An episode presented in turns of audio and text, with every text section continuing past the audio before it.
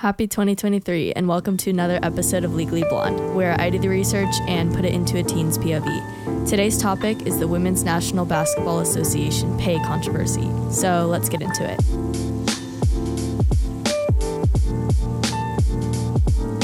To start this off, we'll sort out the facts and slowly shift to a more widespread component to this. One thing that can be easily misconstrued is that, based on the total spending and net income of the Players Association, the women do not want to be paid the same amount as the men in the NBA. But what they want is to obtain a more precise share of sports related income. This disregards the earnings on audience size, merchandise, or social media that players earn outside of the game itself. Basketball related income earned by players, approximately calculated for males, is 50%. Meanwhile, for women, it stands at 22%. This is a significant gap of 28%. A shocking comparison draws a basic representation of the issue. Disclaimer this does not include income outside of basketball relation. As of 2022, the NBA's highest paid player, Stephen Curry, earns a salary of $48 million. The WNBA holds a maximum salary of $228,000. The issue is simple the WNBA doesn't generate the same fundamental revenue to support a similar pay model that the men's league has to offer.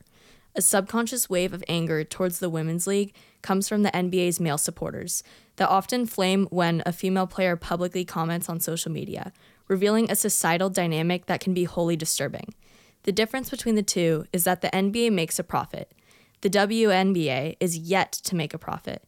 For both sides, there's a miscommunication, and many players, female and male, are frustrated. Many blame this revenue imbalance on the lack of promotion, recognition, and exposure of women's sports to the public.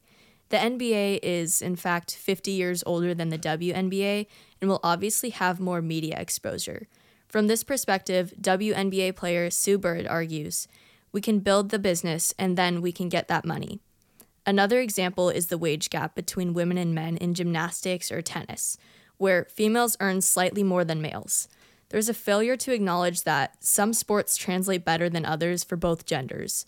It doesn't seem fair, but it's reality.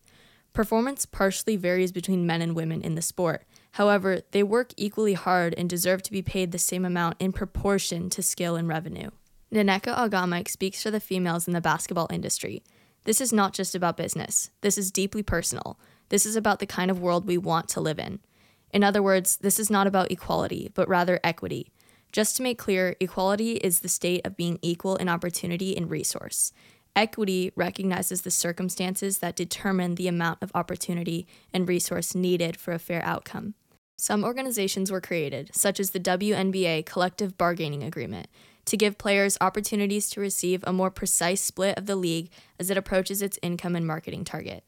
In 2021, the WNBA salaries have increased 100,000 more than before the agreement. This includes fractions for maternity leave, childcare, and fertility treatment. Despite its remoteness from players' equity, time and investment can stimulate progress in the league. The WNBA may not have exactly as much athleticism or impressive technique, but it holds masses of talent that any basketball fan should acknowledge. The question lies in the industry what's next? Despite that some action has taken course, how can this be improved moving forward? Credits go to The Insider, Deseret News, The Oakland Post, and Extreme Sports Lab. I hope you enjoyed this episode. Peace out.